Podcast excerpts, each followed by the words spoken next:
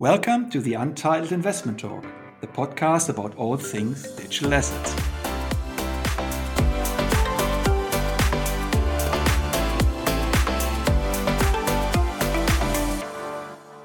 Welcome.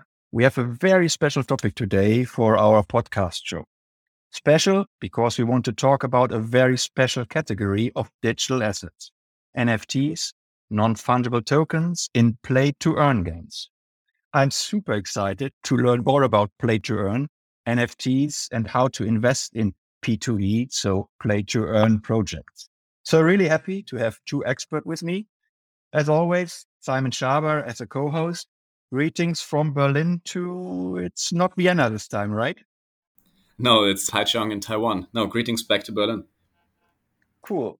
And we have a guest who knows P2E, so play to earn in and out who is partner at Faculty Group, a crypto and blockchain focused incubator, accelerator, and VC. Greetings from Berlin to Adelaide, Australia. Great to have you on the show, Luke Long.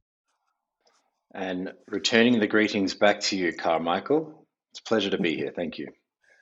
Pleasure is definitely on our side. Luke, before we start to talk about how Web3 and NFTs transform the online gaming market, let our listeners understand better what Faculty Group is all about.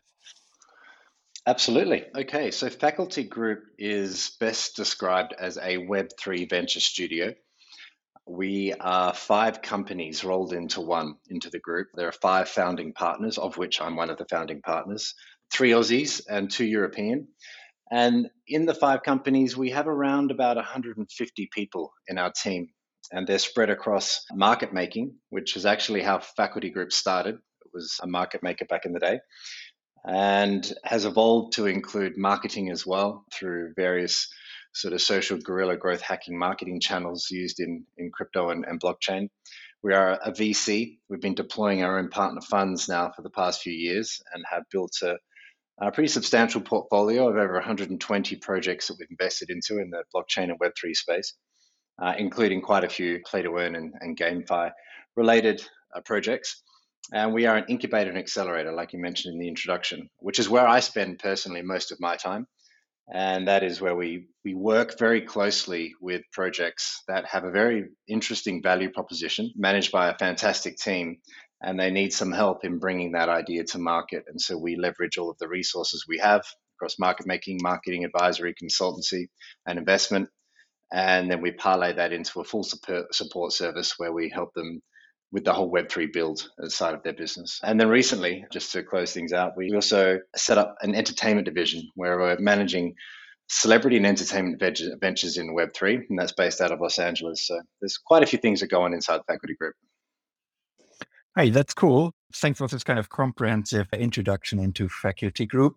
And you talk about yeah, an entertainment section. Uh, does play to earn fall into this entertainment category for you, or is it a separate category you invest in or you accelerate companies? No, entertainment captures gaming. Absolutely. I mean, the gaming you would hope is entertaining. And I guess that's actually one of the things we'll talk about briefly in Play to Earn, where there's a question mark about how entertaining some of these Play to Earn games are. But yes, oh. that's certainly captured in faculty entertainment.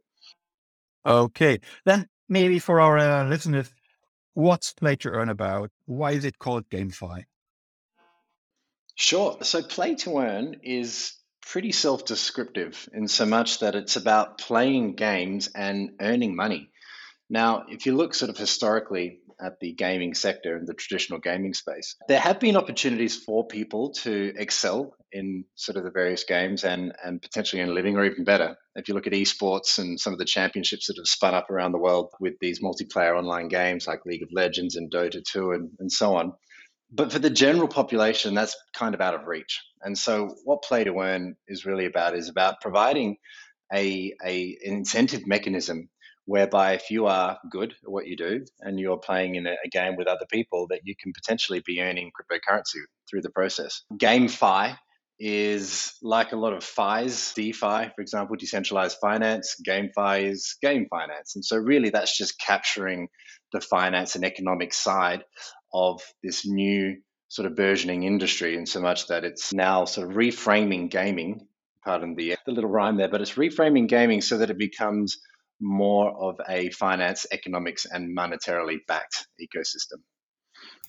Now, you've already touched a little bit on the answer to my next question, but why do we really need blockchain technology for this to work? In the past, we've seen marketplaces um, come up and also um, kind of disappear again. We've seen some successful areas like Valve's Counter Strike Global Offensive, skin trading, where millions and millions are made just from in game items. But why do we really need blockchain tech? And what difference do, for example, NFTs make here? Yeah, it's a great question. And honestly, in a lot of cases, you don't need blockchain technology. That's just the reality. And I think this is what we're starting to see now is that blockchain has a really fantastic use case, but it needs to be properly applied. So, why do I say in, in a lot of cases you don't need blockchain?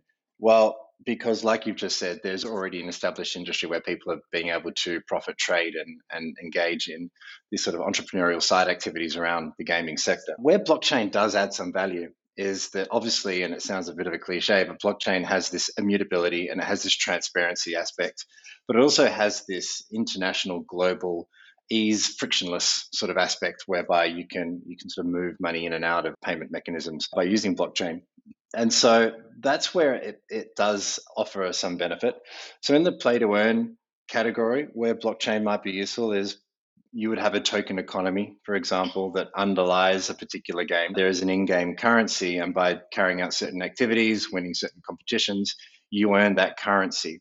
And that currency is a uh, it's on a public ledger. It's a cryptocurrency, therefore, it's easily exchangeable on any number of decentralized exchanges or potentially even centralized exchanges. So you're not dealing with this third party intermediary or the actual game producer to who has your funds locked up in behind a sort of a curtain. It's it's out there for everyone to see. So there is an there is a, a wider acceptance for people to play these games when they know that they can earn these cryptocurrencies they can easily convert into Bitcoin, Ethereum, USDT, or C, or any other stable coin, or any other token for that matter. So I think that's where it gives a, lot of ease and removes some of that friction from the from the experience. To the point earlier about why we don't need blockchain technology is because some of these games are using it incorrectly. I would say. And it really comes down to some of the token economics. And we, we, may want to touch on a little later, but some of the leading games that have emerged that have sort of been the, the bastions for the space over the past year or two have been built on some economies that aren't really sustainable. And so you would argue that the, the blockchain is, it's not really helping uh, these particular games apart from what has sort of been driving the hype in the initial sense. But if I could probably take a step back from that and say that blockchain does add a layer of transparency, and again, that immutability and that ease of access that sort of unlocks a whole new sort of paradigm of potential within the space. And in terms of the NFTs, well, the NFTs, you know, they require the blockchain because this is where we have a, a, whole new dimension. So NFTs, you mentioned before, Carmichael is a non-fungible token. It's just a different type of token which obviously fungible means sort of interchangeable, exchangeable, and one is like the other. So your $20 note might be, or euro, I should say, is probably the same as my $20 euro, and we can swap them and they make no difference. But if they're non fungible, that means that each one has a different attribute to it. And so NFTs in the in the GameFi space, in the play to earn space, often represent either items or assets within the game itself. Like before, you mentioned the skins. You you, you can talk about the avatars, the, the the guns or the swords or the various attributes that can be built and earned over time and provide greater value for the user. And so when you have an NFT version, you have proper ownership, whereby previously in those games you mentioned before, Simon, when you're trading these skins, you're trading in a closed ecosystem that's controlled by the parent company, essentially you don't really own that asset because that asset is recorded on a ledger which exists under the control of this particular parent. When that asset is turned into an NFT, that NFT has a record on a public ledger on the blockchain. And it means that I can then have that in my wallet. It means that I own it. No one can take it away from me.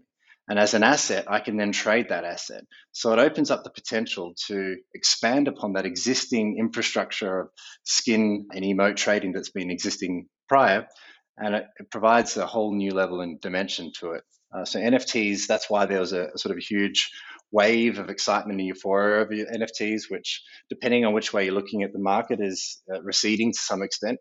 But there's certainly a utility function there that I think is quite exceptional and will sort of bear itself out over time.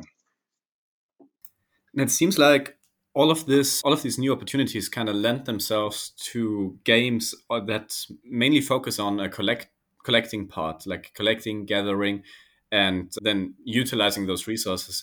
I mean, many of the games that we've seen so far that um, rose to prominence, like um, Aavegotchi, like um, uh, Gods Unchained as a card game, a collectible card game, and uh, maybe even CryptoKitties, if we see the breeding aspect as kind of a game, they are centered very much around gathering some almost Pokemon like uh, like individual tokens and then improving them, breeding them, mixing them.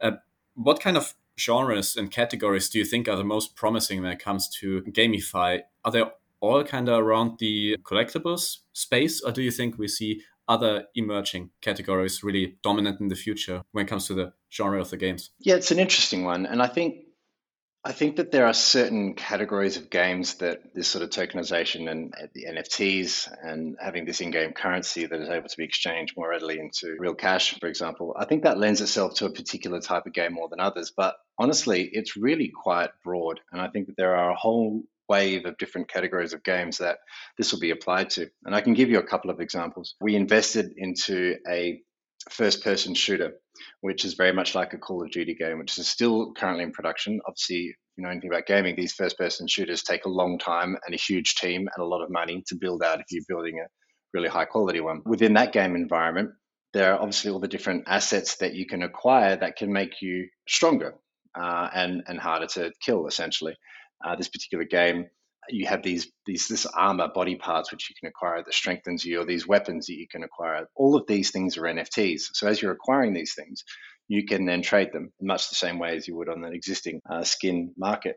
But you're able to potentially extract um, really high valuations for these things if there is obviously a latent demand, and also if there is a play to earn economy underneath it, then these attributes allow you to earn more money and so that's where they have this this higher value attributed to them. So that's a first person shooter. You have these card games, like you mentioned with Gods Unchained on Immutable. There are these sort of Magic the Gathering type of games where again you have these attributes that make you more successful throughout the gameplay. There are games like Pull. I mean, there's a popular game on I won't name it, but there's a popular game in the App Store, which is a pull game, and it has an in-game currency. I've was been recently talking to the the the original developers of that game that they then on sold to a very large gaming studio. And they're doing this basically the same game again, but with a better physics engine. And they're attaching a cryptocurrency to it. So you can see that this hyper casual game where someone can spend just a couple of minutes playing a game of pool, but battling it out with someone else and earning tokens. But the NFT in this situation would be the pool cube. So you'd be upgrading that, that item so that you get a harder shot, better spin, other attributes that again make you a, slightly better pool player and, and, give you a higher chance of success or winning. So that's where the value of these these NFTs can be attributed to. And then again, if you take it even further into that sort of hyper casual space, there's a project that we're incubating where there are these very common traditional board games that have been converted into this multimedia type of experience games that you don't you don't really need a token for. I mean, you'll play these games; they are fun to play. Uh, but by adding a token, you are adding a whole new sort of gameplay mechanism and, and making the, the experience much more, much richer. So someone who'd ordinarily be playing a game of Jeopardy or Family Feud or Monopoly or Cards Against You or whatever, there's a there's a bunch of different titles where you could be playing these games. But once you you open up the the unlock the doors to playing against other people, and where you're staking some of these tokens for the gameplay, then it, it adds a new dimension to that gameplay. So I think that really any game is capable of being disrupted by the sector. It's just a matter of how it's applied. I think that makes a lot of sense. Maybe to my next question here, I think there's two ways that things can go, and why I feel like many in the gaming community are kind of split on blockchain tech and NFTs in in games. So the one way could be that it opens up an opportunity for people that play games a lot and and also um, in a lot of their brain power and become very good and skilled at the game to earn proper money from doing so from their skills. On the other on the other hand side it could also lead to a sort of pay to win environment where only those that are able to invest large maybe even five digit dollar amounts into the game are competitive. Now where do you stand? How do you see this kind of ambivalency, this contradiction a bit between those two possible developments. What do you think? Where are we going in the maybe medium and near future in, in GameFi? Yeah, I think that's a really interesting one. And one thing about crypto that I think is fascinating is just how quickly it evolves, how fast it's moving. You know, you look at a year in crypto And in the traditional world, you know, it's like dog years. It's like one year to seven years. And so, an idea or a concept that worked really well 12 months ago, even six months ago, no longer no longer really works. And, and one of those models I think that is under threat is the guild, gaming guilds ecosystem, whereby you have exactly what you're talking about here this need. So if you can essentially have a, a set of attributes in these NFTs, in these in game assets that you can acquire and buy and pay money for to make you better and perform better inside the game, then you're, you can buy your way to success in this pay to earn, not play to earn kind of idea here. And I think that's where the gaming guilds come in because they, what they do, if people aren't familiar with it, is they're essentially, for want of a better term, they're a sweatshop for gamers. So you have uh, most often in the Southeast Asian communities, you know, Philippines, Indonesia, through those kinds of areas in Africa as well, you have these people that are playing games for hours that are being lent these NFTs Uh, in order to improve their ability to earn money within the game. And then the player gets a share of the revenue they earn. Most of the revenue goes back to the guild, who it is that actually owns the NFT asset in the first place. It's a really interesting model, and it's something that blew up, you know, around a year, year and a half ago, and, and with games like Axie Infinity, and there's a few others there, where most of the gameplay is sponsored gameplay. And what I mean by that is where it's essentially guilds playing, so paying these players to play. The reality is, and I'm going to upset a few people, but games like Axie are just not fun. And a lot of these games are simply not fun. And so it's not really play to earn, it's like work to earn. These guys are working. They're actually sitting there and they're playing games, they're earning these this revenue and then they're they're shipping it back to the to the company, to the guild. That's not sustainable. I mean, and that's already proving to be unworkable. And so you're seeing sort of some rapid evolution in thinking around how that can be fixed because you have some Ponzi-nomics built into some of these games as well, which is, you know, apart from the market being in a bit of a terrible state, you're seeing sort of a rapid decline in these token asset or token prices. Uh, so yeah, I think that there needs to be a rethink of how that works, and and ultimately, and what we're already seeing is people don't even refer to it as play to earn anymore. It's play and earn, because already people realize that play to earn isn't really what it says it is. You're not playing, you're kind of working. And there aren't that many people, as much as it is a nice idea that, oh, everyone has access now, this you know, freedom, democratized exposure to uh, the ability to play a game and earn money if you're good at it. Well, it's not still not the same. It's still not the case because it's not a level playing field. And to your point, Simon, you know, you can have whales that own the assets, the NFTs that give them the power to then, you know, essentially crush their competitors. So play to earn is now play and earn. And that really means, and everyone who's raising money in the category is really trying to focus on the fact that, hey, we actually have a really fun game that's really enjoyable to play. And it's not built on just a play to earn mechanic, that there is this you know, people are going to want to play it just because they like it. Oh, and by the way, you can potentially earn money while you're playing it as well. So the idea that you can make a living playing games, it's still an elusive one, frankly. And I think that we're we're a little bit closer than we were prior to play to earn. But the reality is that it's you know it's not quite as rosy as we'd we'd make it out. So you don't think players can get rich with play to earn or play and earn? No, the short answer is no. The oh. longer answer is sure. If you really excel and you have some, you know, certain capabilities within a particular game environment, and you you manage to acquire the assets necessary to equip yourself, then you have the potential to earn some money. I wouldn't be, you know, I wouldn't be quitting my day job. Put it that way. Okay, let's maybe switch from the fundamentals of play to earn to the kind of investor perspective. How did you personally get into this play to earn or play and earn ecosystem. When was it the first time that, that you, hmm. whatever, either played a game or you had an investment proposal on your table? How did this go? Okay, I'd like to be able to say that I play games, but I don't have time with a four-year-old or one-year-old and, and trying to keep keep 150 people in check within the faculty group. There's a lot going on, so i have got a dusty old PS5, PS4. Can't even remember what it is. It's been that long since I've looked at it. Must be PS4, I guess. Uh, but anyway, so no, I'm not much of a player these days. When did we make our first investment? It would have been in either Illuvium or Star Atlas. These are one of the. These are two of the first games to emerge as play to earn games. Um, Illuvium is out of Australia. Star Atlas is out of uh, America. We invested in the seed round for both of these. They are both highly successful launches and uh, doing very well in the market. It was through these two initial investments that we started to really expand our interest in the GameFi space. We've since made, I think, around 20 or 30 investments into various games. If I'm honest, there's probably 15 too many because I think in the in the in the okay. in the buzz and, and the hype of a bull market, uh, you know, people are a little less discriminatory with with how they allocate funds, and we were certainly in that space. It was a bit of a spray and pray approach. I'm not ashamed to say it, but that works. You know, a lot of these investments do pay off. But in terms of the sustainability of some of these games, I just don't think they're going to stand the test of time. I think Illuvium's great. I think Star Atlas is great. I think there are several out there that you know won't be around in the next year or two. And that's the other thing that we need to sort of think about here in terms of if you're an investor, what sort of time horizon are you looking at for a return on your investment?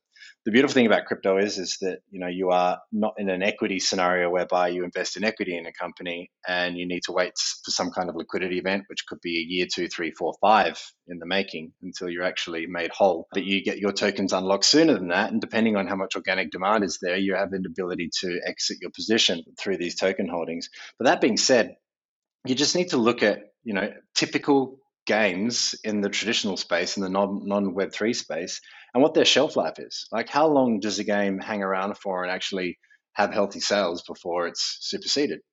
And the answer is not long. You know, you're looking at a year or two at best, and then you know you're on to the next version, the next version, the next version. So you need to be able to get out of your exit within that time frame. So if you're looking at large or long cliffs and slow vestings, then in addition to the volatility of the market, it's something that you might want to consider as an investor into GameFi. Now, if someone is in general bullish on GameFi and on play to earn models and wants exposure to this growing market, as you just mentioned, shelf life of games are generally pretty short. Of course, unless and yeah, unless they're constantly updated, unless there's a constant flow of content, like with massive open online games like MMORPGs, for example, like World of Warcraft, or also online battle arenas or esports titles. Like, I mean, StarCraft has been around for what is now 30 years with two games, and uh, League of Legends has been around for a very long time. Like, these keep going. And it feels like many of the crypto play to earn titles want to be perceived as the next esports title, the next title that's going to be around for 20 years. But then again, as you mentioned, that's not very realistic. First of all, because most of them aren't fun. Secondly, most of them are also not very competitive. They're mostly very grindy. But yeah, how would you explain to a new investor into the crypto NFT play to earn game genre and asset class as to what to look out for if they want exposure, if they want to build a portfolio that represents the growth of this category in general? Yeah, good, great question. I would say the team is the, the biggest thing to look at here, and and looking at the capabilities of the team and what we're seeing now and have been for some months is the the movement of a lot of you know really strong developers from big EA, Activision, Blizzard, Riot Games, and so on that have been building some of the biggest titles we know, moving into this Web three space, seeing the opportunity to you know to work in a play and earn game and build something quite convincing. I think it's really about the capabilities of the team and their vision in terms of what they're hoping to achieve. And to your point, there's absolutely every chance that a game could have a much longer shelf life than one, one or two years, and you would hope that you know some of these do. It really depends in if these if the team are in it for the real reason that they want to build something meaningful in the space, or if they're in it for a quick buck.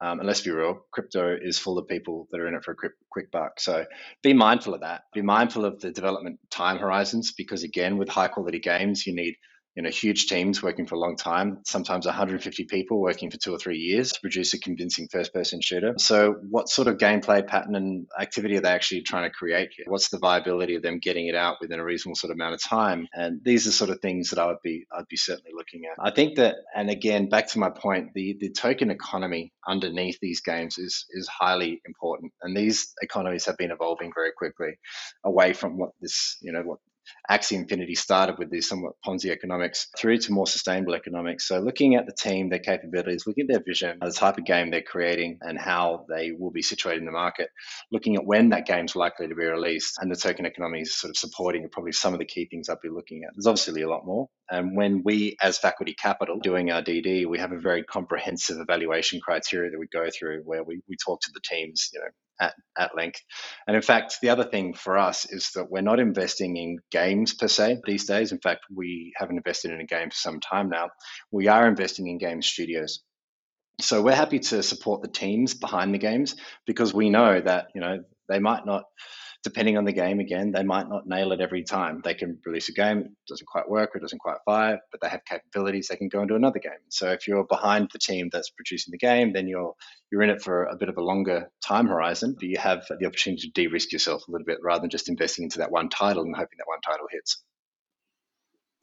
Does category play a role in your selection? So you see certain categories you would exclude and other categories in play to earn you would favor? Not so much, only to the extent that that the the timing, like for example, if there was a first person shooter, we would really think hard about that because we know how hard it is to make one of these games. That you know, it would be a difficult decision for us to invest into something like that. If it was leaning more towards the hyper casual sector, now, I think there is a lot of upside there. Frankly, I think something like that pool game that I mentioned earlier is it's an it's an easier game to build. Requires far few devs. It requires a lot less time, but there's a stickiness to it whereby once you're playing it, it's that little, it's the game that you're sitting in your board like Candy Crush. You pull out your phone and you start playing it for a few minutes. And I think that there's that's an underrepresented market in the GameFi space. And I think everyone's trying to go for the big smash out of the park new Call of Duty, but with the play to earn economics, that's that's a harder one to nail, especially if you know someone like Ubisoft or Activision come along and say, "Oh, guess what? Tom Clancy's Rainbow Six or the new Call of Duty's now got a token behind it, then it blows everyone else out of the water. So we would be leaning towards games that have a less onerous development timeline. Okay, second last question. Your investments, are they only token investments or are you also doing equity investment in these companies? We split between both primarily. And when we started, it was really token only. And now we take a lot, a lot more of a, a balanced approach. There are value accrues into projects in different ways. So value can approve, uh, accrue into a game or a project through the token, and that's quite clearly displayed by the token economics, or it can accrue into the parent company that's the creator of that particular project. And often there's different value that accrues into both areas. So we like to take sort of hedge ourselves by taking position in both and often we'll take an equity position and a token position if we really like a particular project. We've also spun up and in process of closing out a $25 million Cayman fund, which is the first time we've actually invested other people's money. We've so far only been investing our own money. And so with that, we have a five year fixed fund term here, and we're looking to obviously try to provide as much of a return within that five year time horizon. So while we are making equity investments also in there, we're just sort of balancing out you know the, the liquidity the liquidity events and where we expect to accrue the most value so but both is the short answer that makes a lot of sense, especially from a risk diversification perspective. Now, our last question, which is the so called golden question, normally a little bit challenging, and here as well, I think. How do you see the play to earn or play and earn space evolving? I mean, token prices were really tanking uh, recently. Axie Infinity suffered, suffered a huge exploit. Who's going to survive this play to earn winter, in your opinion? Hmm. Those that have good treasury management are sitting on piles of money. they're the guys that will survive. If they've got a big team and they're burning through cash, uh, they want to be careful because you know the length of this bear market's anyone's guess.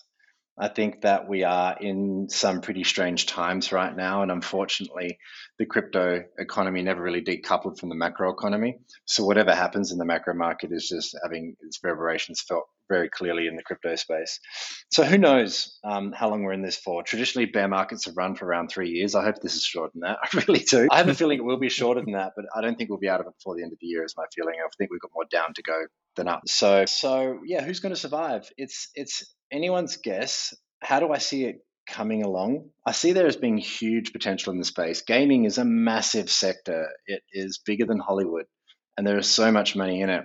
And then when you add this new incentive structure behind it and having this play to earn or play and earn blockchain based architecture underneath it, when done well, when exploited properly, I think there is massive value to be gained, not just for the games and the game producers, but for the users of those games as well. It provides a heightened sense of playability. There's a lot of you know opportunity, and while I don't think anyone's going to be you know, well, that's not true. Some people will quit their day job, no doubt about it. There'll be a lot of people that make money out of this and can sustain an income. I just don't think that will be most people. Anyone who has these dreams and thinks, okay, I'm good at this game, I'm going to be able to quit my job and stop working. I think you just need to disavow yourself of that notion and, and understand that it's going to be a bit more competitive than that. So, all in all, I think the overall macro situation has a big bearing on how things play out. But in terms of this particular category in the crypto space, I'm very bullish on it. I think that GameFi has got a, a, really big future, and that's why you can see some of these developers moving out of the traditional established big studios to set up games within this realm. So it's exciting times ahead. But just it might be a bit of a wait before we get there. That's all. Super interesting talk, Luke. You gave us and our listeners definitely a much deeper understanding of what the Web3 games are all about and how to invest in this space if I would wrap the whole thing up, and, and here I quote a, I think, a very deep expert in play to earn. This play to earn is all about reframing gaming, right? So, Luke, thank you so much for joining us today. It was really cool. Hope you enjoyed the show as well. I had a mm, Special great time. Thank you, Carmichael. Definitely. Special thanks also, and as always, to my great co host, Simon.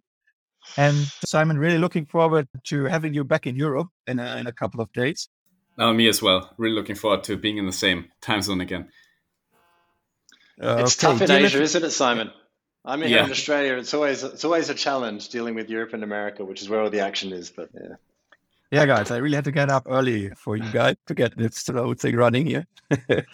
Anyhow, dear listeners, we hope you enjoyed the job today. Thanks for listening. Stay tuned Stay loyal to the Untitled Investment Talk, the podcast about all things digital assets. All signal, no noise.